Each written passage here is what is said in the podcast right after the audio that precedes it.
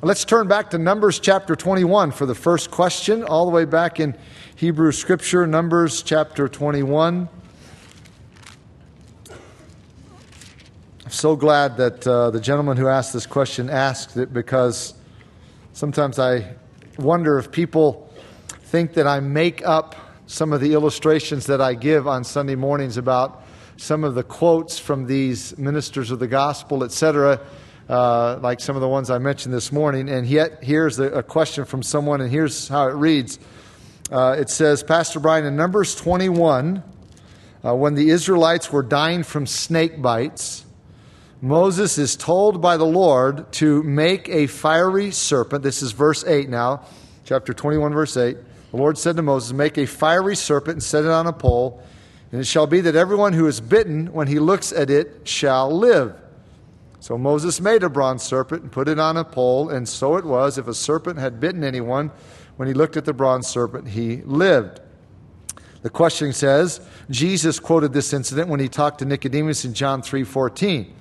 Here's the part. It's interesting. I once heard a preacher say that this meant that God violated his own commandment, which forbade the Israelites to make graven images of people or things on earth because that would result in idol worship and was an abomination to him. And in parentheses, I seem to remember that the people did end up worshiping the serpent on the pole later on in their history. The preacher's conclusion was number one, the people attributed something to God that was just a natural phenomenon.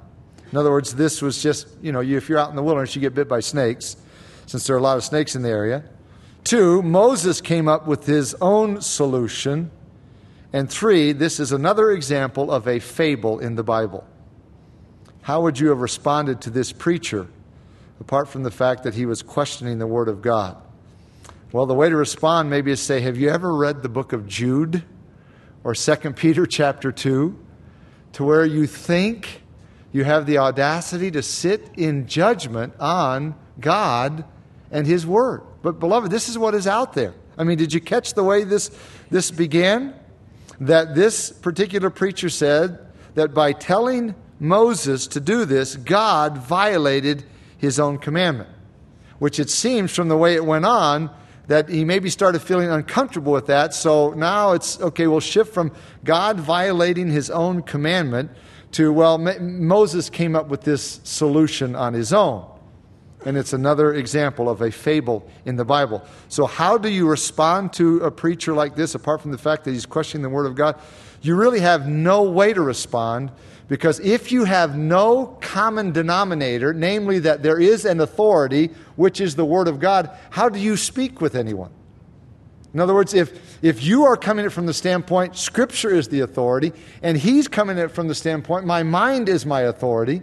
If it makes sense to me, then it's right, and if it doesn't, then it's not authoritative. You have nothing in which, nothing in common in which you can even discuss it. So you can't. And this is, this is uh, what happens if you try to interact with some uh, liberal theologians, liberal Christianity who who uh, hold to a view of inspiration that's partial. You pick and choose what portions of the Bible you believe. Of course, then the natural question that arises is uh, who's the authority on which parts? Okay? We're going to say Genesis 3 is a myth. Serpent talked to a woman who ate a piece of fruit. Now we all have big problems. Uh, that's a myth. Well, if Genesis 3 is a myth, why not say John 3 is a myth? John 3:16 God so loved the world he gave his only begotten son whosoever believes in him should not perish but have everlasting life. If I can't trust Genesis 3, why should I trust John 3? It's totally arbitrary. So I, I appreciate your dilemma. You don't, you're, you're, you're wrestling with how do you respond to this, but it illustrates the point. There is very little that you can respond to try to uh, oppose this kind of view when someone basically has the view that he can sit in authority uh, sit as the authority over Scripture and even over God, in essence, when He is the authority.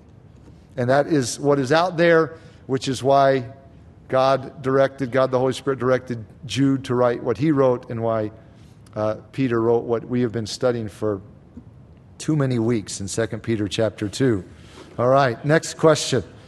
I said to someone last week, I said, I want to be very careful how I say this because obviously, no disrespect at all meant to the Word of God because it is the Word of God, but I will be glad when we're out of 2 Peter chapter 2 because it is so negative. I mean, it is, but negative and necessary. So, Lord willing, next week we end 2 Peter 2, all right?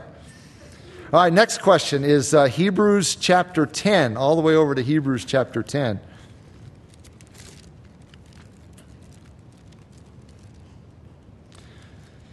Hebrews chapter 10, verse 38. And you'll notice uh, just when you first turn to it that in your Bible, this verse is somehow, it's either italicized or in quotations or uh, quotation marks around it or it's indented. Somehow, uh, there is an indication to you that this is a quote. Every translation doesn't do it the same way, but th- they all indicate that this is a quote. And so Hebrews 10:38, now the just shall live by faith, but if anyone draws back, my soul has no pleasure in him. So the question that was asked is uh, because if we had time, we, we could go to this. We don't have time, but you can jot it down. Hebrews 10.38 begins with a quotation from Habakkuk 2.4. That's right. The just shall live by faith. That's actually at the end of Habakkuk 2.4, but here it begins. But where did he get the rest of verse 38? And that's a very good question. And it, it, really, of all the questions that were asked this morning or turned in, it's the one that stumped me the most this afternoon because uh, I was looking in my English Bible and going back to Habakkuk. There is nothing in Habakkuk about if anyone draws back, my soul has no pleasure in him. Nothing. But these, this is in quotation marks or italicized to show it's a quote. So, what's going on here? Then a thought came to me ah, I wonder if the writer of Hebrews is quoting from the Septuagint which is the Greek translation of the Hebrew Bible, and that's exactly what is going on here. In the Septuagint translation, Habakkuk 2:4 begins with the phrase, If anyone draws back, my soul has no pleasure in him. Now the just shall live by faith. So the writer of Hebrews has quoted it loosely, actually kind of reversed the order, but it brings up an even more significant question where or how did the Septuagint translators render this now, my soul, you know, if anyone draws back, my soul has no pleasure in him. Uh, because if you look at the Hebrew of Habakkuk 2:4, it doesn't seem to say, if anyone draws back, my soul has no pleasure in him. And in fact, it reads completely different. Uh, in fact, just let me just go to it. I'm going to confuse you. Go back to Habakkuk. Okay, go back to Habakkuk, Obadiah, Jonah, Micah, Nahum, Habakkuk, chapter 2. And look at how verse 4 reads Behold, the proud, his soul is not upright in him, but the just shall live by his faith. That's Habakkuk 2 4. Uh, the Septuagint says, starts out with, If anyone draws back, my soul has no pleasure in him. Uh, or actually, it flips it around the other way. So now the bigger question, which you're not allowed to ask next month, I don't have time to research it, is where did the Septuagint translators come up with their idea that this should be rendered uh, that if my soul, if, if, if, anyone draws back, my soul has no pleasure in him. So this really complicated one, but just in simple answer to your question, uh, where did he get the rest of verse 38? He got it from the Septuagint translation of Habakkuk 2.4. All right? All right, next question is this. Let's turn to Philippians chapter 2. Uh, it's not really on this, but I want to use the, the comment to illustrate Philippians chapter 2. It says this um, My question is actually more of a compliment. It is so very nice to st- see our stage looking like a church rather than a lounge in a nightclub. It is beautiful today and emphasizes our love for our Lord. Well, I want to thank whoever, I don't know who turned that in, and thank you for uh, that compliment. And I, of course, I had nothing to do with it, so I'll pass it on to those who did. But, uh, but as I thought about this, this compliment or this comment this afternoon, I thought, you know, it's interesting because I'm sure, though I haven't heard from them, there are others on the other side of the perspective. What I mean is, there are probably others who are saying, I liked it way better the way it was before. Why did we change it? And yet, someone's perspective, and each person has a right to his or her own perspective, says, I love the new look in the platform. And it just reminded me of Philippians chapter 2, where Paul says in verse 3 let nothing be done through selfish ambition or conceit, but in lowliness of mind, let each esteem others more important than himself. Let each of you look out not only for his own interests, but also for the interests of others. And the reason why this passage comes to mind is because when it comes to things like this that are non biblical, i.e., you know, decorations on a platform, styles of music, etc. It is so very. Th- these are the things, by the way, beloved, that often split churches. It'd be nice, not really nice, that's a bad way to say it, it'd be nice if churches split over doctrinal issues like the deity of Christ. That's worth fighting for. Uh, you know, fighting over the deity of Christ, inspiration of Scripture, but you know, whether the shingles on the roof are green or they're black really is pretty irrelevant. But those are the things that so many churches split over. And so, when it comes to these preference issues, uh, again, whoever wrote that, I don't know who wrote it. I'm glad you like it, but if we change it back, will you do Philippians 2, 3, and 4? That is, will you look out not only for your own interest, but the interests of others? Because maybe if others, if as a leadership we decide now we, we want to go back, then are, uh, do you have the maturity to not just want to have your way, and that would go for a lot of things that are preferential issues. Uh, your preference and style of music. Uh, again, we could list these, but, but, but I, I, and I say it sincerely. I'm thankful. Thank you for, for that, and I, I'm glad that there, there are people who like that. But there's a much bigger principle here, and that's a Philippians 2, 3, and 4 that says, you know what? You're in a church family, you're in a body, and you can't demand your way. And instead of demanding your way, you need to do what Philippians 2, 3, and 4 says, and that is don't, don't let anything be done through selfish ambition or conceit, but in lowliness of mind, let each esteem others more important than himself. Maybe other people's preferences are more important than your preferences. Do you have that mindset? Uh, let each of you look out not only for his own interests, but also for the interests of others. In fact, let this mind be in you, which was in Christ Jesus. That is, selfless, humble, not demanding his way, not having to have his way. And so that is just a principle to keep in mind if you want to be a part of a church family. Now, if you want to just you know, demand your own way and do your own thing, then you, you need to go off and be an island. But if you want to be a part of a family, the body of Christ, you need to learn to submit your preferences, uh, your wants, uh, to the larger group, as Paul exhorts us here. So, just a, an exhortation uh, for all of us just to keep in mind in, in relation to those types of things. All right, next question says this.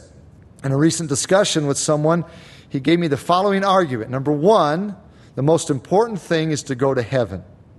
Number two, those who die before the age of reason go to heaven.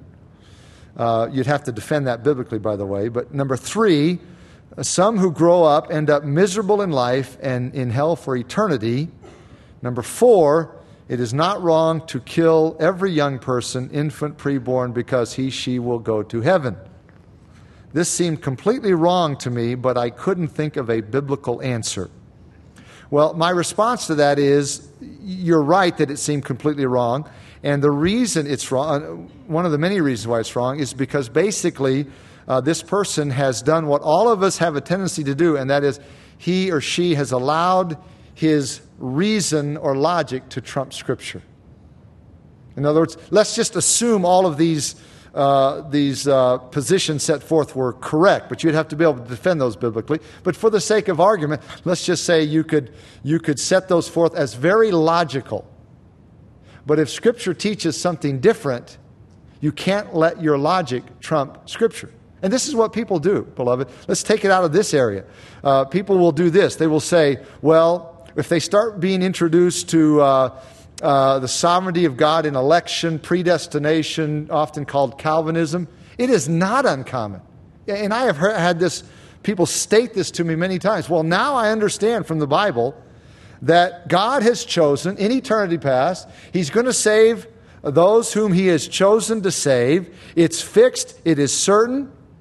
I don't need to pray about it.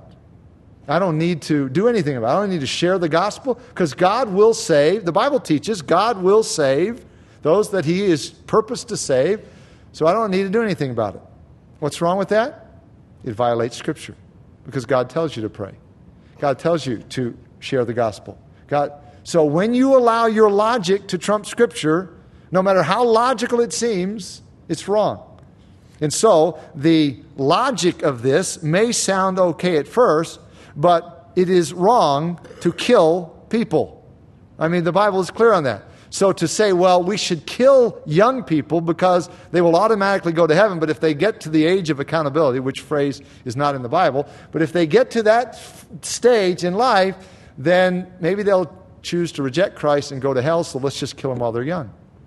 Now your logic has trumped something very clearly stated in Scripture. You don't kill people, even for your own skewed logic. So that would be my response to that, in addition to many other things that, that could be said. All right, next question. Uh, can someone be an apostate and or false prophet and not know it?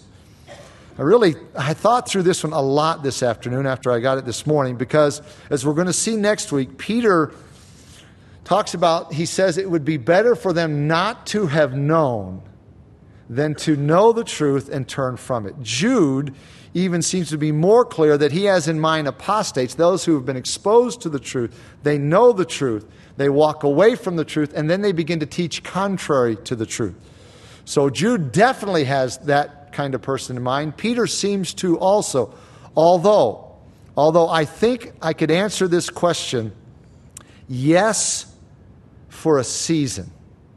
In other words, could it be that someone is a false teacher and not know it?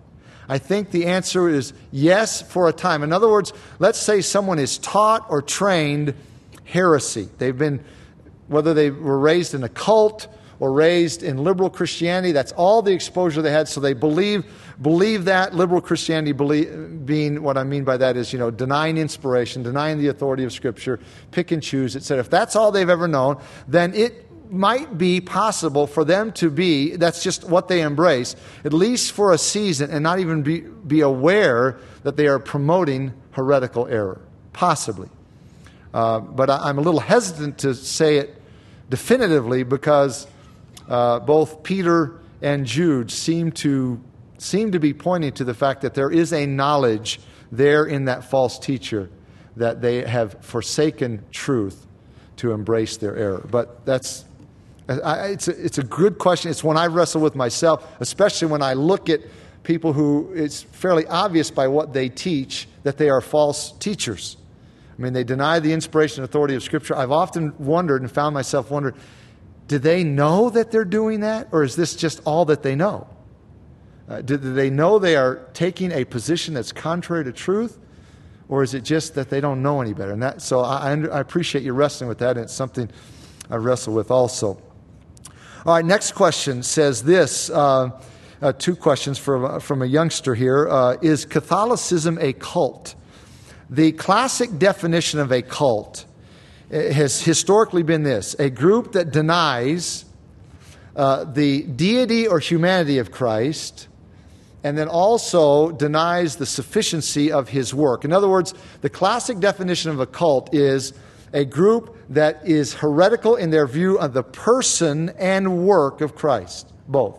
The person and work of Christ. So, in other words, Jehovah's Witnesses, they deny the deity of Christ, that's a cult. Mormons deny the deity of Christ, that's a cult. Uh, and in addition, they have wrong view of his work, but they, they start there. Uh, the reason why I would not put Catholicism, now I think it's serious error, obviously, but the reason I would not put it in the category of a cult is because, and you can debate this if you, you go deep into Catholic theology, but for the most part, the, the difficult, the problem in Catholic theology is not so much centered around the person of Christ, but rather the work of Christ. Uh, that, that, that, of course, if you're familiar with Catholic theology, the Mass is a re sacrifice of Christ every time. And so, therefore, it is not finished, like Jesus said in Catholic theology. It's, it is finished, Jesus said, not in Catholic theology. Uh, he's re sacrificed in every Mass as an ongoing payment for our sins. That's heretical. That is a heretical view of the work of Christ. Uh, that somehow what he did on the cross is insufficient. However, Catholicism does not hold to a heretical view of the person of Christ. They believe in his deity, they believe in his humanity. Now, you may have problems if they start saying, yeah, but the, if you say, but they also, some Catholic theology holds to Mary being almost divine. Okay, but that's Mary. That's still not the person of Christ. So, all that to say, uh, I would not place Catholicism in the technical category of a cult. because the classic definition is a group that is in heretical error, both the person and work of Christ, and it doesn't fit that definition. All right, next question. Turn to Luke chapter 4. Luke chapter 4.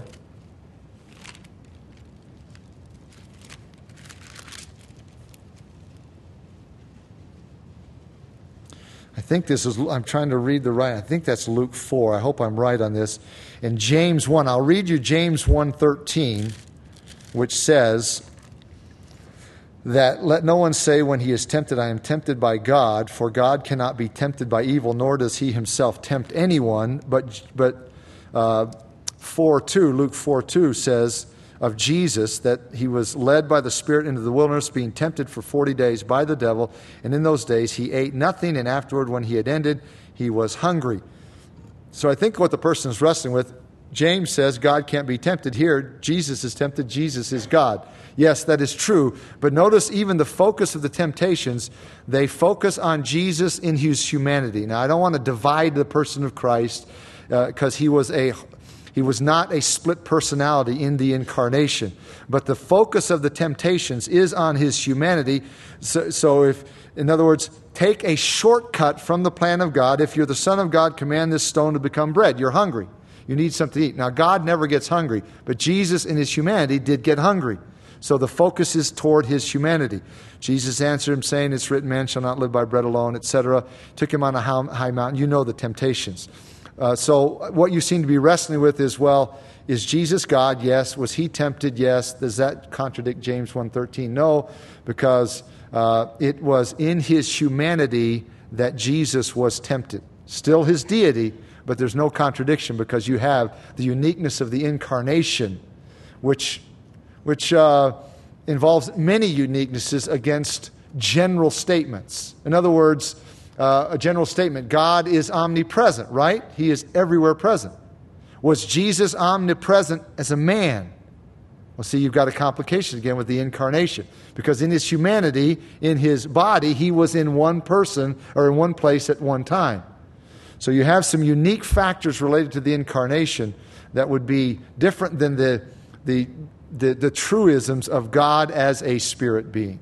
Could God get hungry? Never. Did Jesus get hungry? Absolutely. Can God get tired? Never. Did Jesus get tired? John 4 says Jesus got tired. So you have unique factors related to Jesus and his incarnation. All right, the next question says this, and this is based on uh, Luke uh, 15 and the story. Uh, so we're in Luke's gospel. You can turn over to Luke 15. Uh, this is the story of the rich man and Lazarus. And you remember Jesus told this story about, you know, the uh, rich man goes to Hades, Lazarus goes to Abraham's bosom, and so forth. This is Luke 16, I'm sorry, Luke 16, uh, right at the end there. And the question is this You remember the man says, uh, you know, there's this conversation going on between them. And so this is, again, a youngster that asked the question. In the story, uh, when the man is in hell and asks the man in heaven for water, does that mean that when you get to heaven, you will be able to look down into hell? Uh, this is not a, an easy question to answer. Let me explain why. You have another passage that you need to factor into this, and this would be Revelation uh, chapter 6, where John says he saw the souls of those who had been beheaded under the altar crying out, How long, O Lord, until you avenge our blood on those who are on the earth?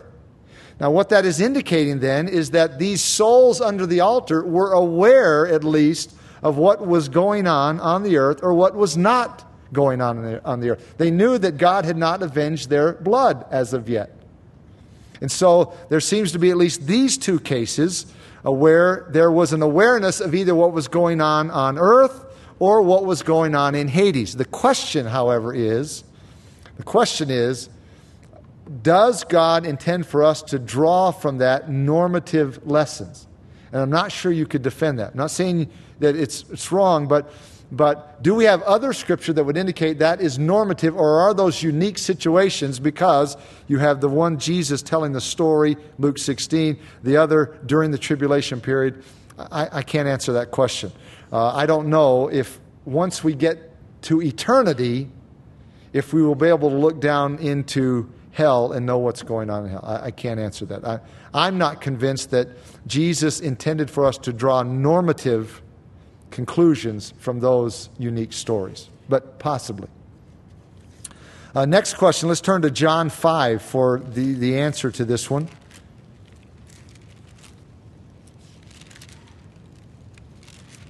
John 5, in, the question is this In what way uh, is Jesus the Son of God, since he has been God with the Father and the Holy Spirit from all eternity?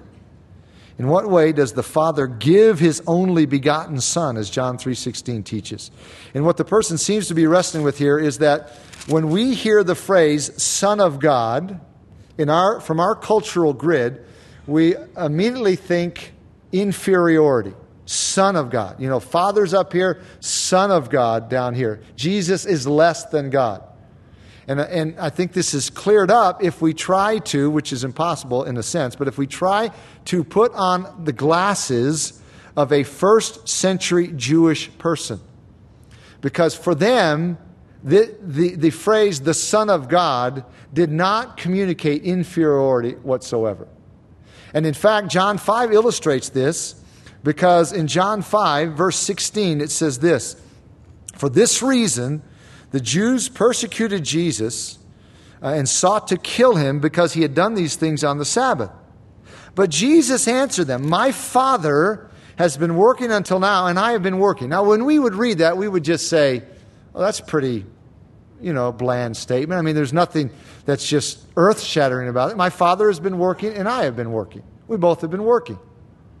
But notice the next phrase, the next statement. Therefore, the Jews sought all the more to kill him. What? Yes, because he not only broke the Sabbath, now watch this, but also said that God was his Father. Now here's the phrase making himself equal with God. So, the title Son of God, contrary to our 21st century American cultural grid, uh, the phrase the Son of God does not create or does not communicate inferiority. In fact, it's a, title of equality, as this verse indicates. So, in what way was Jesus the Son of God? Not in inferiority, but relationally, it's just an indication there are distinct persons. In other words, there's not one being who is God who plays three roles modalism Father, Son, Holy Spirit. Three distinct persons. Father, Son, Holy Spirit. And they relate to one another in their roles within the triune Godhead, but don't make the mistake of assuming that Son of God communicates inferiority. It actually communicates equality. All right, next question. Actually, interesting to see if I can find this other one. Yeah, because I had two questions on Mark 11, interestingly. So turn to Mark 11.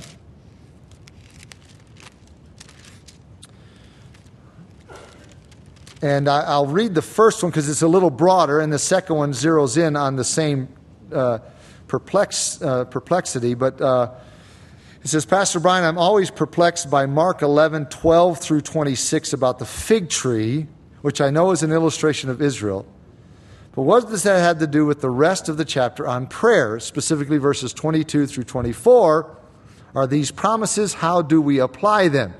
The other question, and you can see verse 22, after the fig tree uh, incident, Jesus answered and said to them, Have faith in God, for assuredly I say to you, whoever says to this mountain, Be removed and be cast in the sea, and does not doubt in his heart, but believes that those things he says will be done, and he will have whatever he says. Therefore I say to you, whatever things you ask when you pray, believe that you receive them, and you will have them. And then the other question is Pastor Brian, Mark 11, 22 through 24, and other passages seem to present faith as trust in God to do something we declare simply by believing what we say is going to happen, apparently, apart from any revelation of God telling us to do such a thing. This appears quite different from other passages of Scripture that indicate our faith is to be placed in the declared character and will of God. You're right. So, my question is twofold. Should the basis of our trust in God be placed in anything other than His revealed will, revealed will, as in our belief that something should will happen. That one is easy to answer. Should our basis of our trust in God be placed in anything other than His revealed will? No. Not nor should it be placed in something that we believe should will happen. Now, you can go that route if you want. You are setting yourself up for major disappointment. In other words, if you define faith as belief that something will happen because I believe it, everyone in this room who's a Christian and is honest would have to say there have been times in your life where you were convinced God was going to do something and you prayed about it and it didn't happen. In fact, the opposite happened. I can't help but think of Acts 12. James is arrested. The church surely prays for him to be released. He's beheaded. Peter is arrested. The church prays for him. He gets released. Why? God, in His sovereignty, lets James be, James be killed, Peter be released. You, you'll never be able to answer that question. How many, how many Christian spouses have prayed for years for unsaved spouses who died in unbelief? Prayed believing God was going to answer their prayer, knowing God was going to answer their prayer, and their spouse died in unbelief. Now, I'm, I'm, not trying to destroy your faith here. It's, it's just a fact. You, we can't be ostrich mentality, stick our head in a hole in the ground, pretend this doesn't exist. This is reality. So, if you, and this is a great question, a great insight, if you want to define faith as our belief that something should and will happen, you set yourself up for major disappointment in life because it just doesn't work that way. Uh, are the supernatural activities in these passages to be taken literally or metaphorically? Uh, in other words, the faith to move mountain. Well, since we know Jesus never moved a mountain and he had perfect faith, none of the other apostles ever moved a mountain or never even sought to move a mountain or pray to move a mountain. I think we're very, really safe in saying that Jesus is using a figure of speech. It would be like us saying, you know what, I had to get something really quick, so man, I ran to the grocery store and I went 100 miles an hour. Well, everyone understands what that means. That's, that's just a figure of speech. So, Jesus, in talking about the importance of faith, talks about moving a mountain, casting in the sea. But Jesus nor the apostles ever did anything that was ludicrous and called it faith. So, nor should we. So, what do we have to say about this passage? Uh, the, the, this, one, this, this one question, I'm always perplexed by this passage, and the other one saying, I have questions. And you know what? Welcome to the club. Again, again, if, if we're going to be honest here, there's not a person in this room that doesn't have questions about prayer. There's not a person. Again, going back to the spouse who prays, the saved spouse who prays for an unsaved spouse. They say, well, you got to pray according to the will of God. Okay. Second Peter, God is not willing that any should perish, but all should come to repentance. First Timothy 2, uh, God desires all men to be saved. So if I'm praying for my unsaved spouse, is that not according to the will of God? Scripture says it is. So, why, why is my unsaved spouse not saved? Why could my unsaved spouse die in unbelief? Or a relative, friend, whoever it is? Well, then maybe another thing that's often said, and I think this is true, we have to take this scripture as well as all scripture in context of all other scripture. For example, if you read in Matthew's gospel, Jesus saying that the, the, my return, no one knows, not even the angels of God or even the Son of Man, but only the Father. If you take that scripture in isolation, you could assume Jesus is not omniscient, therefore, Jesus is not God. But that is one statement. Is that statement true? Absolutely. Does that statement have to be taken in the context of all other passages of Scripture? Yes. So also do these statements on prayer and uh, these statements on faith. And let me show you another definition of faith that has to be factored in to these types of passages. Look with me at Hebrews 11. Turn over to Hebrews chapter 11. And the right, you, you know that Hebrews 11 is the faith chapter. It's all about faith. And verse 32 says, What more shall I say? For the time would fail me to tell of Gideon and Barak and Samson and Jephthah, David, Samuel, the prophets who through faith subdued kingdoms, worked righteousness, obtained promises, stopped the mouths of lions, quenched the violence of fire, escaped the edge of the sword, out of weakness were made strong, became valiant in battle, turned to flight of the armies of aliens. Women received their dead raised to life again. That's faith. It is. But don't stop reading. You want to know another definition of faith? Others were tortured. We don't like that definition of faith. We like the other one. Miraculous, move the mountains, get whatever you ask for, but faith is trusting God when you're being tortured? Not accepting deliverance that they might obtain a better resurrection. I kind of smile and read the way the writer of Hebrews says, Hebrews says, not accepting deliverance. Well, frankly, they didn't have any choice. It's not like, well, I think I'll, uh, I get a choice between being tortured or being, you know, delivered. I think I'll take delivered. But they were tortured. Still others had trial of mocking, scourgings, yes, and of chains and imprisonment. They were stoned. They were sawn in two. A, probably a reference to Isaiah the prophet, put in a hollow log and sawn in two. He was sawed in two, sawn in two, uh, according to historical tradition.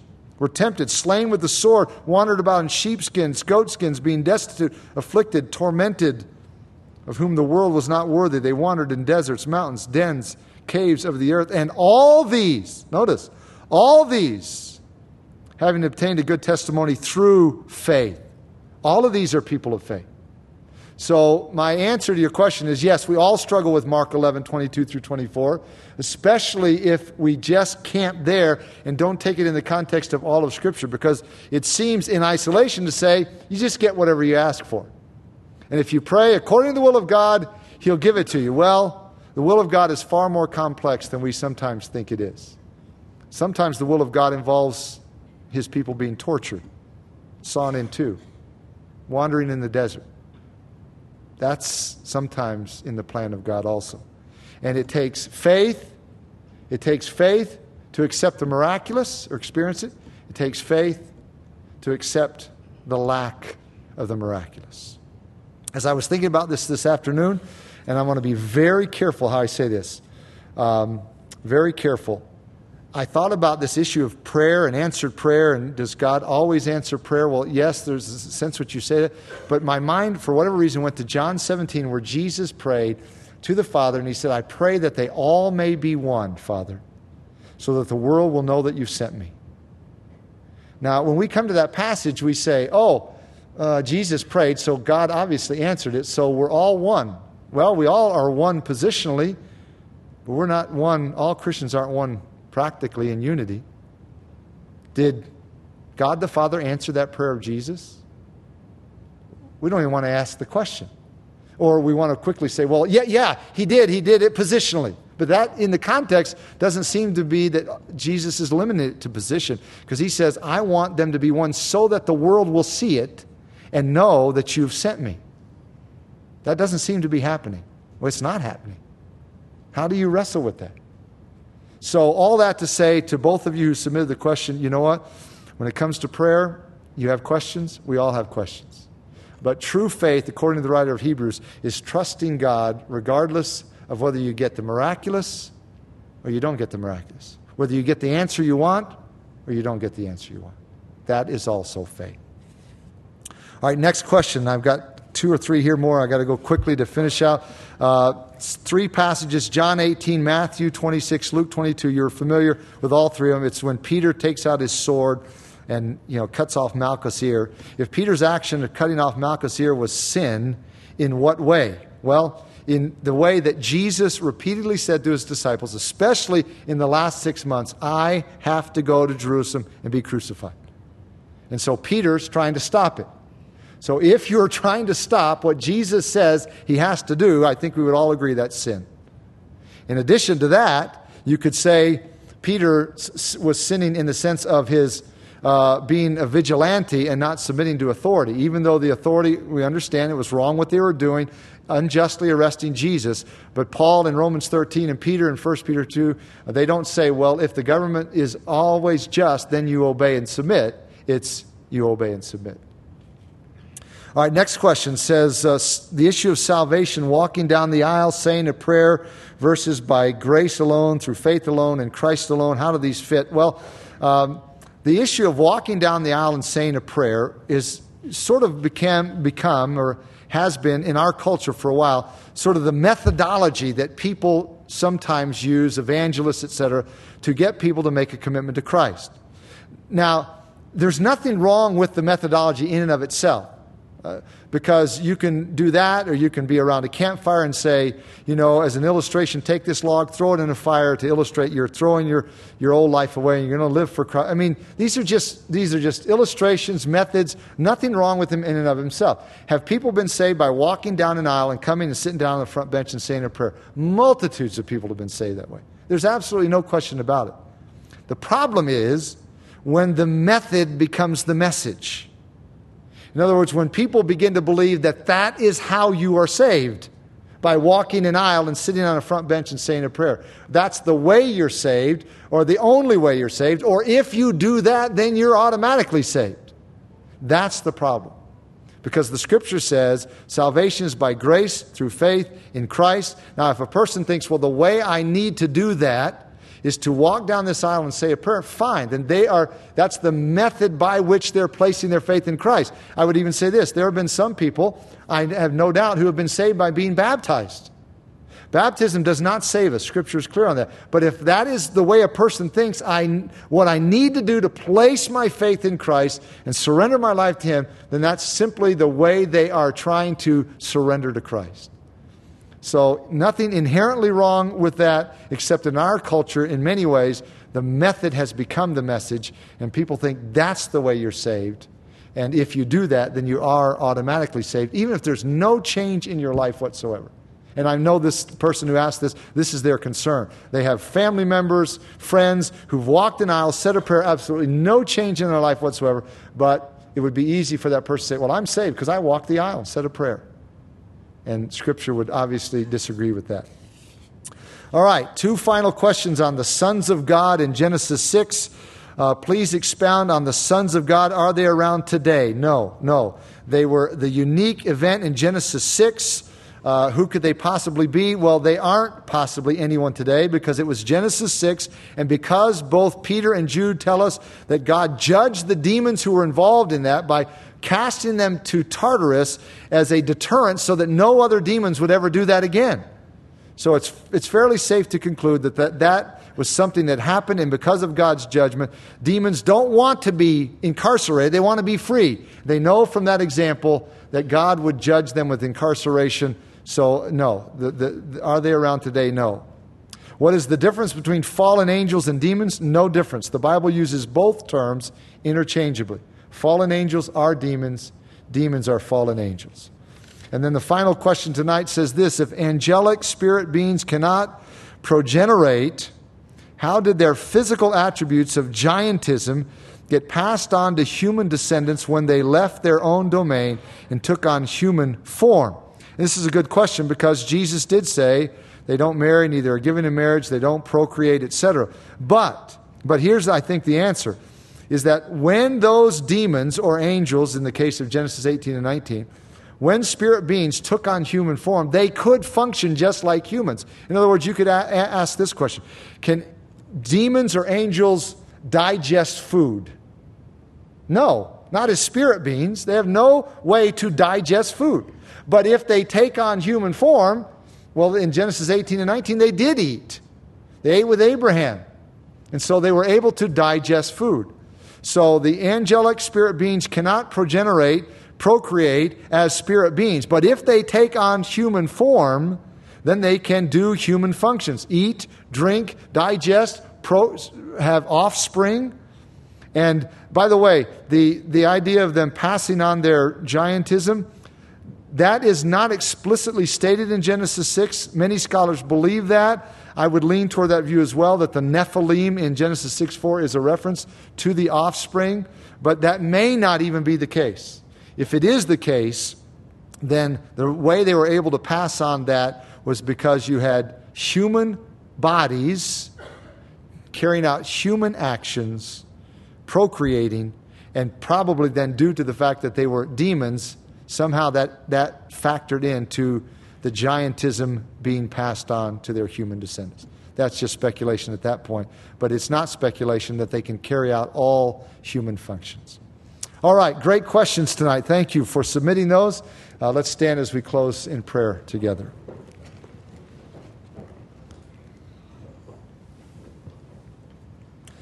Father, as we close out our not only the, the evening, but the, the Lord's Day together. Thank you for the opportunity we've had to gather this day, both this morning and this evening, uh, to sing our praises, lift our prayers, uh, be challenged by your word, fed by your word, encouraged by your word. Uh, and as we close out tonight, thinking about all these different questions and so many good ones, so many issues there to grapple with and practical ramifications, certainly one that stands out is the issue that all of us have wrestled with, and that is faith. Believing that you know what you're doing. Being willing to, as the writer of Hebrews describes, being willing to be those who don't get the miraculous deliverance that we might pray for and long for and want, and yet still trusting you still believing you, still being faithful. May we be that way until Jesus comes. Grant us the grace and strength to maintain faithfulness through thick and thin, through adversity, through prosperity, uh, through the valley, through the mountaintop experiences, to maintain faithfulness to the Lord Jesus Christ, in whose name we pray. Amen.